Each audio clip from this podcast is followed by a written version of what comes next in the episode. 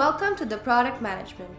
We bring to you industry experts to share their valuable insights via this podcast on various topics related to product management. These include marketing, sales, development, growth, product fit, and many more. For latest updates, please subscribe to theproductmanagement.com. Alright, hi, I'm your host Kujur Trivedi. I'm a product guy at India's largest office commute platform called Move & Sync. I also volunteer with Head Start Network to establish startup ecosystems across India. Today I'm with Ankur Sharma. He's got 14 years of experience, 12 years exclusively in product management. He's a NIT Hamirpur grad, Senior Director of Products at Goibibo right now. Built multiple lines of businesses like flights and hotels. And has worked with large companies in travel space like Travelocity, and has worked with housing right before he joined Goibibo. Welcome, Ankur. Thank you, Ujjwal. All right, so let's get started with our today's podcast, which is based on the theme of travel. So yeah, my first question would be like, there was IRCTC for trains, and there was Goibibo flights, and then there is RedBus for bus. Now everyone is doing just about everything. Right. Everyone's getting, so IRCTC, I see flights, IRCTC, I see hotels, right. And Goibibo is all obviously into everything, and so is everyone else. Right. How do you see the space now? Right. So there are different line of thoughts around how travel is going to evolve over the period of time. Mm-hmm. One line of thought is, what Airbnb is championing. They're saying that we'll own the experience end to end.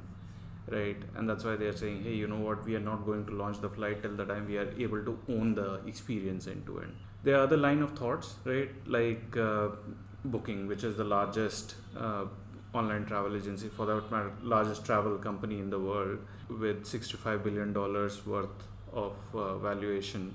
Their strategy has been largely built around a website called Booking.com, which is hotels only. Mm-hmm. And now they have started backlinking flights, backlinking car rental, but all are white labeled products of theirs. At the end of the day, the definition of travel also is changing over the period of time. So there used to be a time when we started off in our journey, at that point in time, flight used to be travel. Now, if you are going to ask a millennial, he's going to say, hey, you know what's tracking, going to perhaps Leh, that is what travel is all about. Or maybe taking a Yulu miracle is what travel is all about. Travel has kind of split into various different segments in itself, like micromobility, like alternate accommodation via Airbnb, Home Away. And what is happening, there's obviously a lot of innovation which is happening in these segments, but at a lot of places, these segments are coming together to own the experience together, right?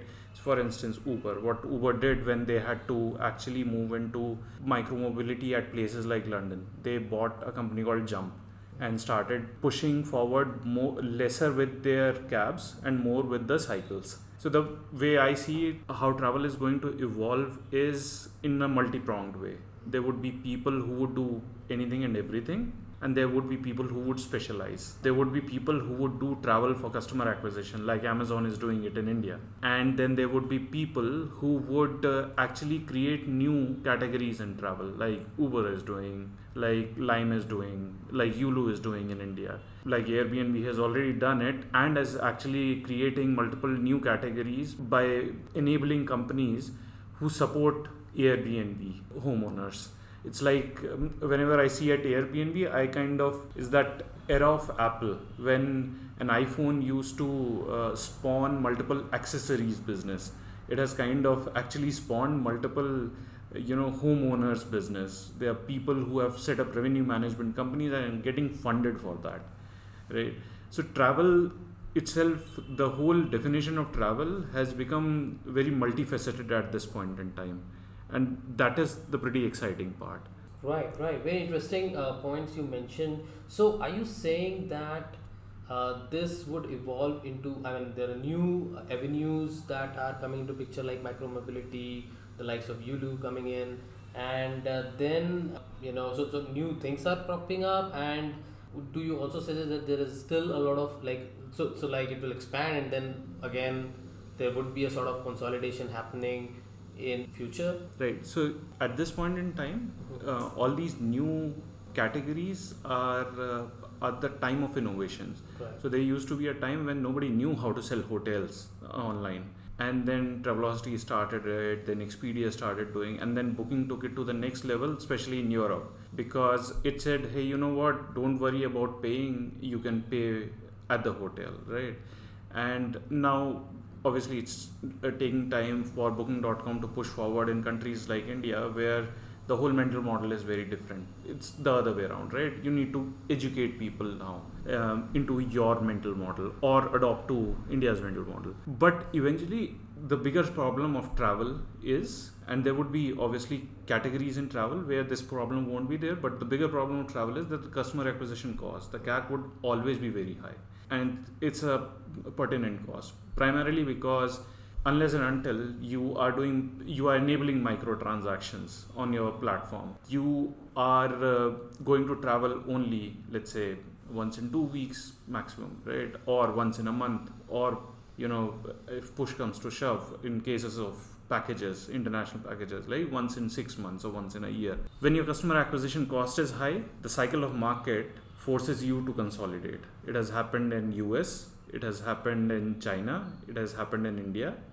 And travel continues to innovate and then consolidates, because they realize that this is the best way to continue to juice the customers without increasing their customer acquisition cost. Having said that, there will always be categories which will stay away from this because they are able to enable microtransactions. So for instance, I don't foresee GetYourGuide being acquired so easily. Right, because GetYourGuide would be kind of in-trip experience, right? It will kind of pushes you to do multiple transactions. And so for instance, I went to Singapore and I booked my experiences via Klook. I have no incentive to actually go to GetYourGuide, download another app and figure out, you know, experiences via GetYourGuide. I'll stick to Klook. Uber is another very good example, right? If I am loyal to, maybe price is a factor, but eventually I'll find loyalty somewhere, right? Or I'll find ubiquity somewhere, right? I know that Uber is in India. I know when I go out of India, Uber is going to be there, which is not, perhaps not going to be the case with Ola, perhaps not going to be the case with Lyft in US. Right. Very interesting points that you've mentioned. So you're saying ubiquitousness is extremely important factor in long-term consumer loyalty, and you're also saying that consumer will turn loyal someday. Is that what you're saying? Because it's like, yeah, I mean, we've talked about it. Consumers, like we don't really trust consumers to be loyal. We as product managers, we've always thought, you know, that if you want to make someone loyal in the entire stakeholder or entire chain, right, you want to make the supplier side as being loyal, not really the demand, because they're definitely not going to be loyal. Right. So are you suggesting that this might happen in future, like in the long term, you know, in the larger scheme of things, that people would tend to stick to just one platform and not multiple? Okay, maybe loyalty is a wrong word. Okay. Monopoly should have been the better word. Right. Eventually, consolidation force people to take side, force users to take side, and they take side to the larger person or to the bigger one, cohort on the market, because they believe that, you know what, bada hai to behtar hai. Right. So there you said it. Yes. All right. Okay, so all right, I'll move on to the next question, and which is, like, we just talked about the demand and supply and the stakeholders in these two. So like most businesses, you're also managing, you know, demand and supply for, you know, in the travel space, right? Whether it is hotel inventory or whether it is the buses or so travel is most affected by seasonality, right? Very recently there were floods, and now I don't know how this next long weekend is gonna go. True. Because this is like the kind of off season. Right? Like fashion can manufacture a Singles Day or a Valentine's Day, and get things out there, and make a sale out of nowhere. Right. But I'm sure it doesn't work the same way with travel, because there is only one summer vacation. There is one few like days, which is hardwired around that that point in calendar where you can really take a lot of, a lot of people can take vacations. Right. And so how do you manage the demand supply? One, part A of the question is how do you do it during the high demand time, right, and how do you do it, or how do you handle this during the off season? Got it. So, before I get to the answer of it, I'm just going to remove, now that we have kind of split the whole definition of travel wide open, I'll just remove all the micro-mobility space, because we have spoken about, right? Micro-mobility isn't seasonality impacted. Yes, they're more of daily things. Anything which enables microtransaction doesn't, right? So we'll just talk about stuff which gets impacted by seasonality. Right, let's talk about hotels, let's talk about flights. And buses. Maybe. Great. Right. So largely taking a step back, what we have learned in our business is two things which we need to do. One is you increase your Pareto. What do I mean by that? In any businesses, standard Pareto principle that anywhere you would get 20% of your, or rather 80% of your business from 20% of your suppliers, right? What you need to do is you need to continue to improve upon your Pareto, both at the supply side and the demand side. So what that does is it kind of spreads your risks. Do you mean the improving the Pareto means making it 30-70? It could be 30-70, it could be 40-60. If you can do 50-50, you are the boss. Moving in that direction. Not the other way. Yes. So essentially, like from your 50% of the hotel, your 50% of transactions should come. Something like that, or the other way around, right? Because what that will enable is that you will be more dependent on the business rather than on the leisure, which is where the seasonality gets impacted. That is kind of the 101 of the whole thing. Second thing is, unlike what people think, you can manufacture seasonality in travel. People, by impulse, courtesy Amazon and Flipkart, by impulse run behind sale. Okay, and we have this sale every week, which we run on specific bank offers, and this works specially for flight. Doesn't really work for hotels. I'll tell you another trick for hotels, but especially for flights, what happens is with the bank cards, you get better offers, and people start looking out future or start booking impulse, and they could be business bookings which they are doing. They might be booking for their friends. Or they might just be saying, okay, hey, let me take a weekend off, go to perhaps Mumbai, right? Go to Chennai. Because going to Chennai via flight is pretty much as, after applying the discount, is as good as going via bus. In hotel, it is actually very much like fashion, wherein you can, there was a time when we used to run something called BOGO, buy one, get one. Yes. Right, and it was a phenomenal time, right? It was, our site used to run. I can tell you from a culinary experience, we love BOGOs. Right. So there used to be a time when I used to call our site as IRCTC website, because at 4 p.m. we used to launch BOGO, and it used to be literally a hockey stick. Right. People used to just start booking at BOGO, right? People used to wait for 4 p.m. because they knew that every day, 5 days a week, BOGO is going to run. Let me book at 4 p.m. We were just scaling at that time. There were times then the site would go down for 10-15 minutes. We didn't have a great promo engine which we have now. We would make up for the lost bookings in next half an hour. Wow. Right, and that's why I used to, like, people would just keep on clicking on book till the time they are not getting the. So that was a great learning. And this is like off season. This is season agnostic, right? Okay. You are running this like all through the year. Because what you are doing here is you are chasing growth. Right. But largely, right, this is essentially the 101, right? But what we kept on doing, we kept on getting better at revenue management. Okay. Initially on Excel sheet, on learning what is happening at a city level.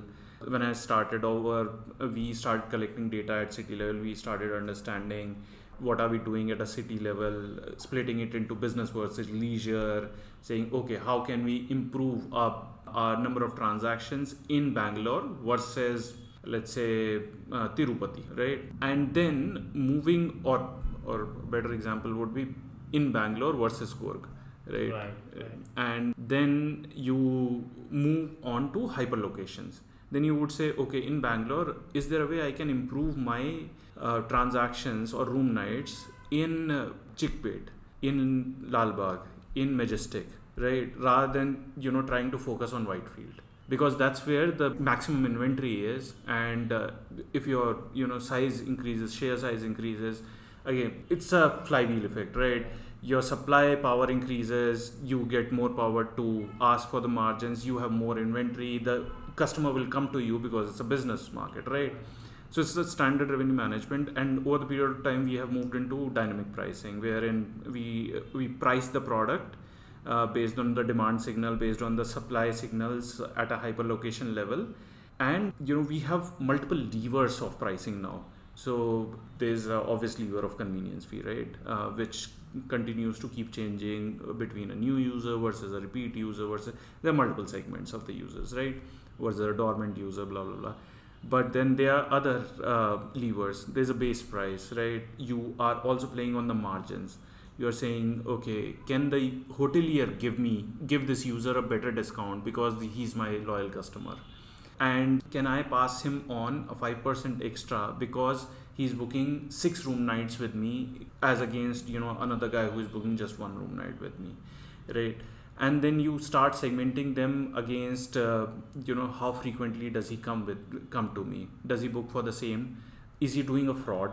And using your fraud prevention mechanism, you start giving benefits more effectively to your loyal users rather than to, you know, to the travel agents at the end of the day. So dynamic pricing has obviously helped us, especially to improve, to distribute the money where it is needed and not leaving the money on the table.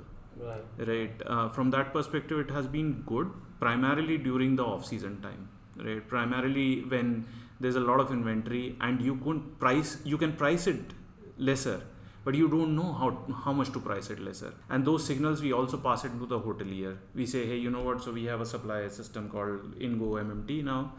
And we tell hoteliers that, hey, you know what? If you would price your hotel at this price, it'll get sold as against the price which you have. So kind of a price suggestion for them. And if they accept, we give them a ranking boost as well.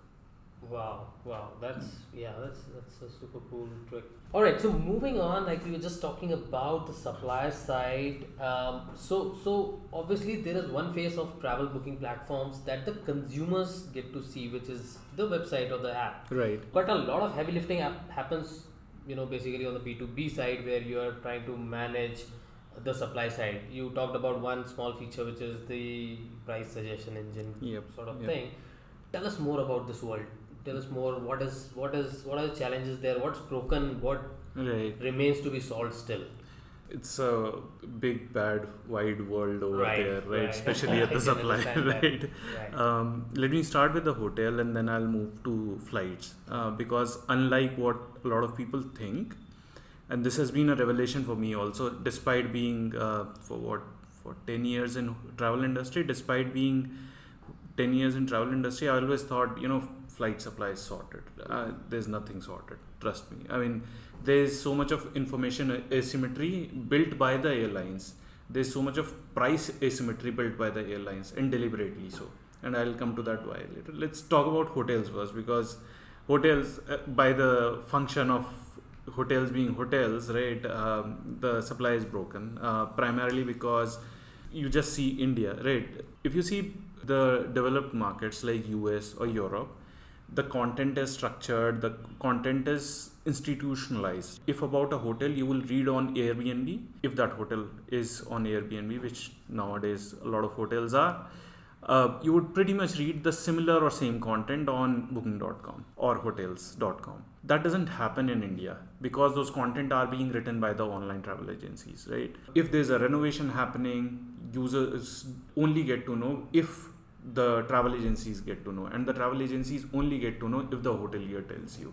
A lot of hoteliers, so there's this whole massive piece of disconnect, which to be very honest, Stayzilla was trying to solve at some point in time, and I was a big fan of theirs. But then they took a hard pivot to this whole alternate accommodation journey. I'm still, you know, able to wrap my head around why did they do that. but you know, they were obviously very early in the market, especially in the alternate accommodation space in India, right? But before that, they were trying to beautifully solve it. So I don't know whether you know it or not. A lot of bookings in the Zilla, like Stayzilla's name was, in the smaller tier 3, tier 4, if you would book, right? And obviously there would be no internet connectivity. So Stayzilla would let you book and would offline confirm the booking and then, you know, make sure that your booking goes through. And it was a phenomenal last mile connectivity, if I may say so, right? At that point in time. So we had something called ingoBibo, which is now after post merger is being used by Make My Trip also. It's a single source of truth for all the supply which we supply, and pretty much 97% of hotels we sell come out of ingoMMT. So it's kind of, and there are people who, they're hoteliers who put their inventories directly, they put their content directly, they say, okay, these many rooms, these are different room types, these are the different rate plans, blah, blah, blah. If I'll take one step backwards, there's something called channel managers, right? So there are hoteliers who tie up with the channel managers and say, hey, you know what, channel manager, you take care of my inventory. And these are like 15 OTAs, you distribute them my inventory. And there are hundreds of channel managers in India itself.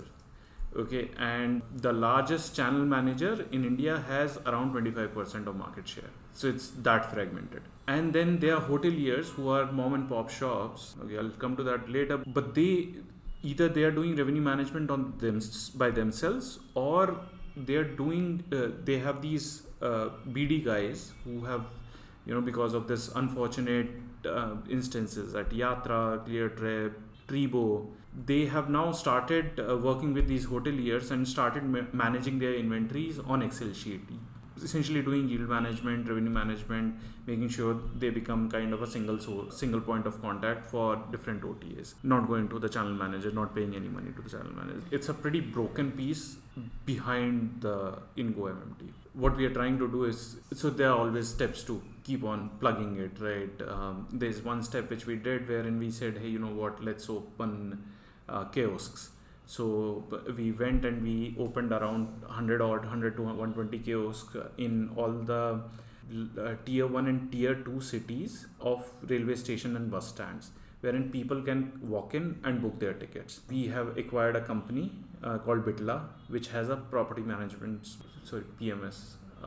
management system, right?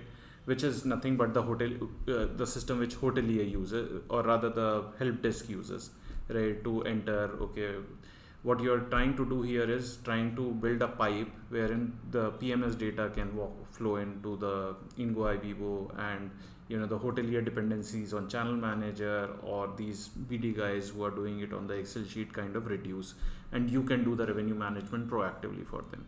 All right. Right? Okay. Flight looks very structured, right? You have only 5 airlines in India, right? Outside India, there are around 220 airlines, but overall, what happens is that there's layered pricing. Mm-hmm. So, for instance, every airlines, especially full service carriers, which by the way still constitute more than 60% of flying market, despite not in India, right? They give something called a point of sale or POS rates, right? So the same thing which you would try to book from India, let's say same Etihad, which you would try to book from India, would have this different rate versus, you know, the rate which you would try to book from Dubai or from Qatar or from US, right? That the idea of point of sale is essentially simple, that, you know, I am charging the customer of that country based on the purchasing power parity. But there is another layer to it, which is that I am Etihad. I am going to make sure that Make My Trip, GoIbibo, Yatra, Cleartrip sells me, right? I'll give them a rate, which is whatever, India point of sale. If they have India pseudo city code, PCC, they'll get my India rates, right? But what happens to these offline guys? Let me give a little bit cheaper rate to offline guys, and let me give them a little more aggressive target. So they have a cheaper rate than, or better margins than OTAs, but much more aggressive targets. So they will be able to get that better margin, that better PLB, if they are able to hit this targets. And nobody can know anything about this except, you know, a BSP which processes the settlement or the airlines, right? This typical information asymmetry which is settled in the market, and it's everywhere, right?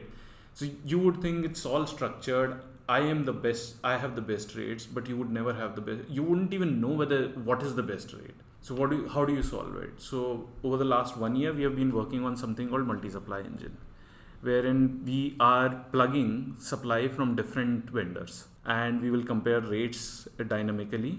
So now what can happen is that these rates can have different value propositions, largely split into 4 buckets. It could be refundable, non-refundable, different baggage rules, you know, whether it can be booked right away or booked after some time.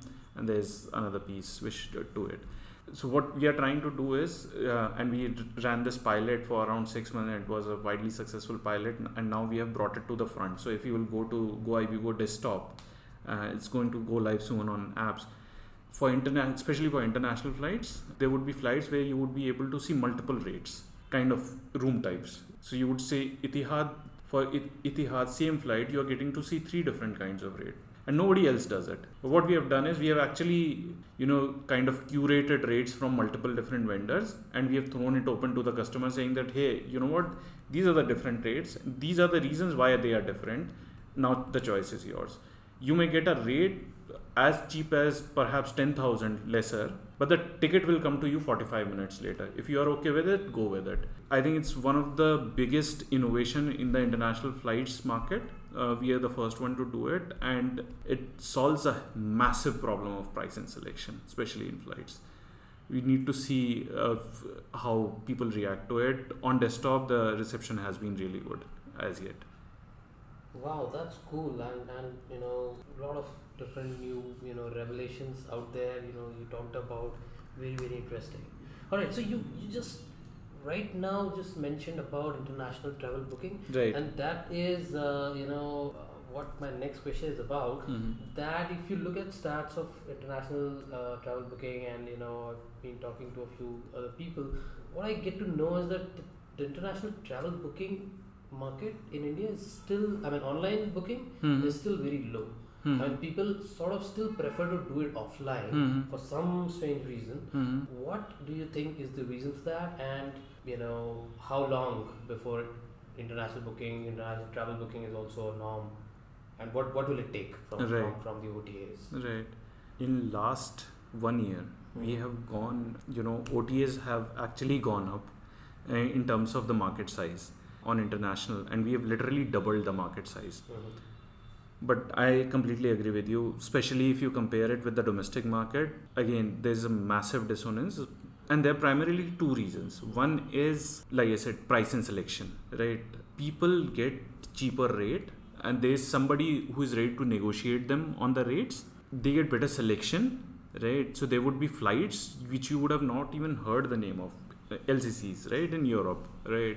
And you won't find them at many different OTAs. And the second thing is doing the hard work, right?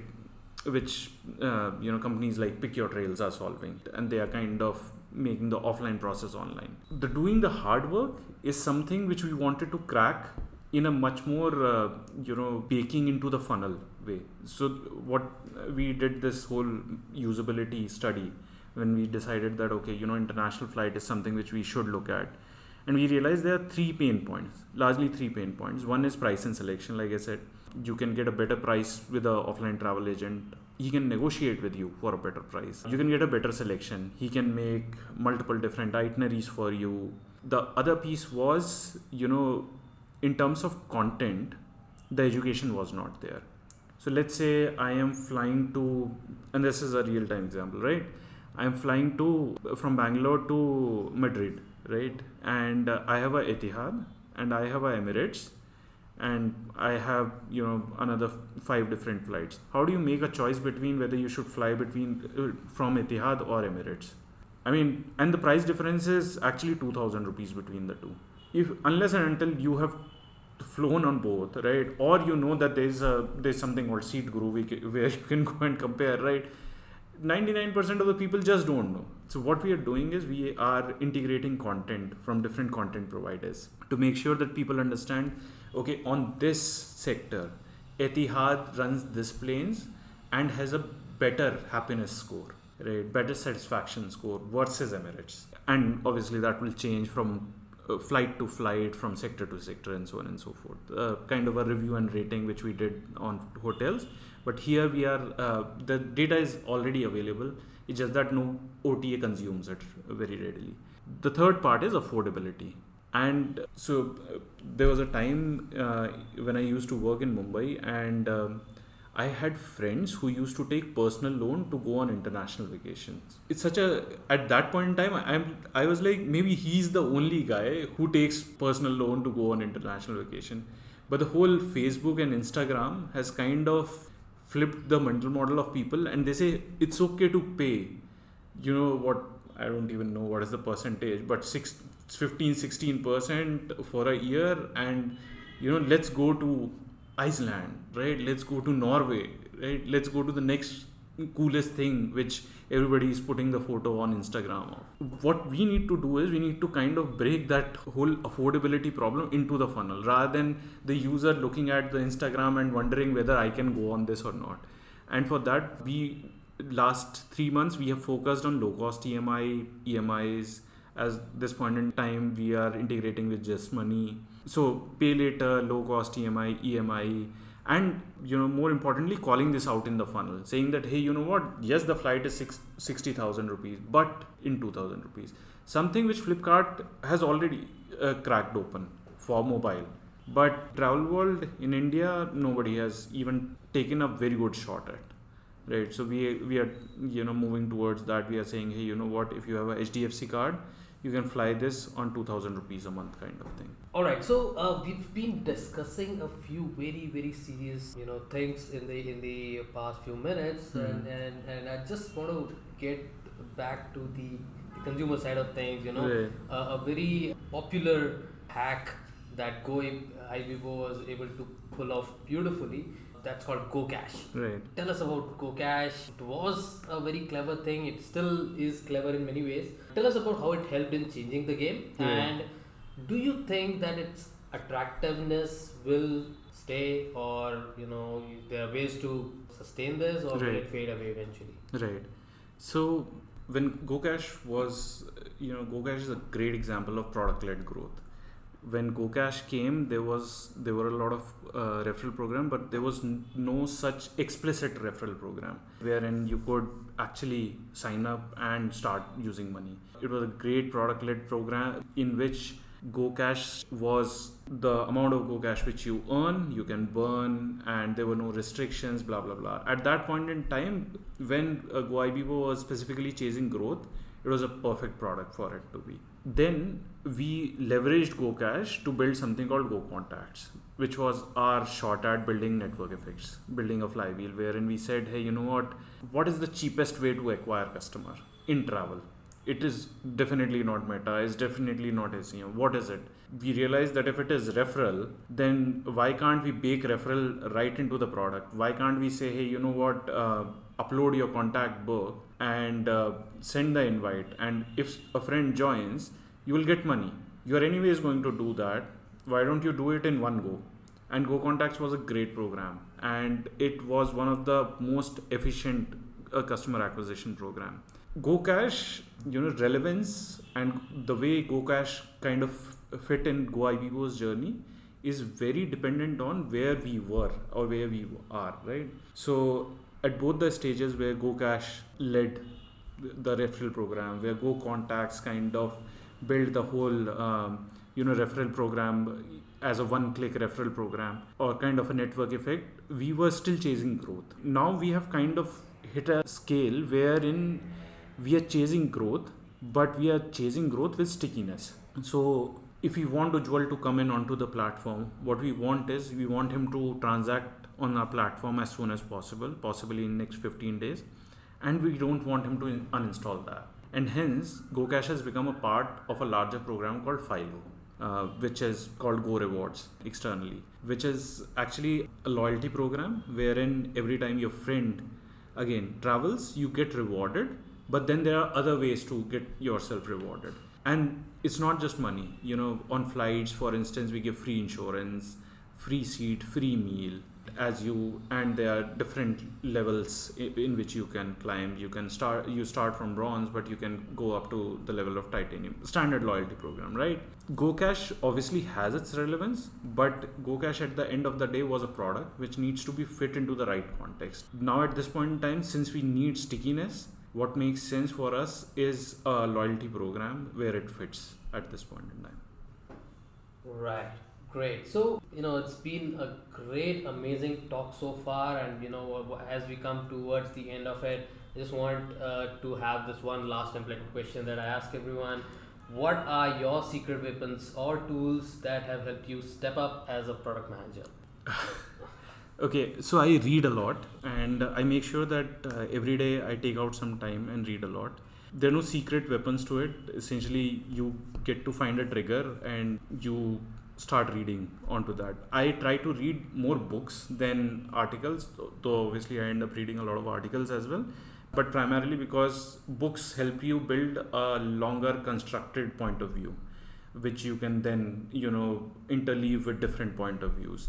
I read a lot of history. It's largely non-fiction, but it's not just, standard product management books, but I read a lot of history because over the period of time, I have started realizing that, history repeats itself, right?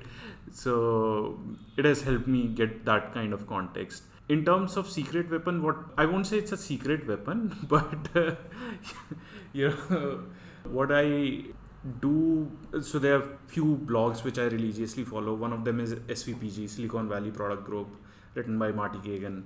Another book, I recently read this book, and I'm a massive fan of this book primarily because it's a very structured book on how you can manager and it helps you step up your product leadership game.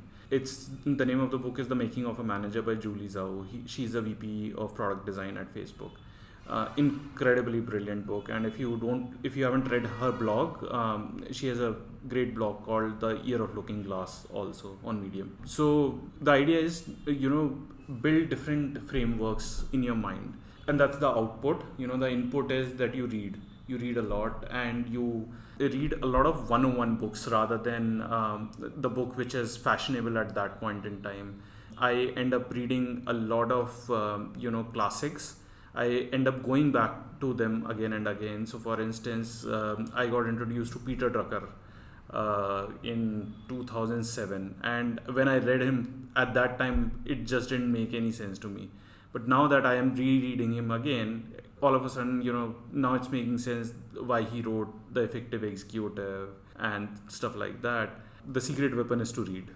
Right. Amazing. That was a great talk today at The Product Manager, and this is Ujjwal and Ankur signing off. Thank you.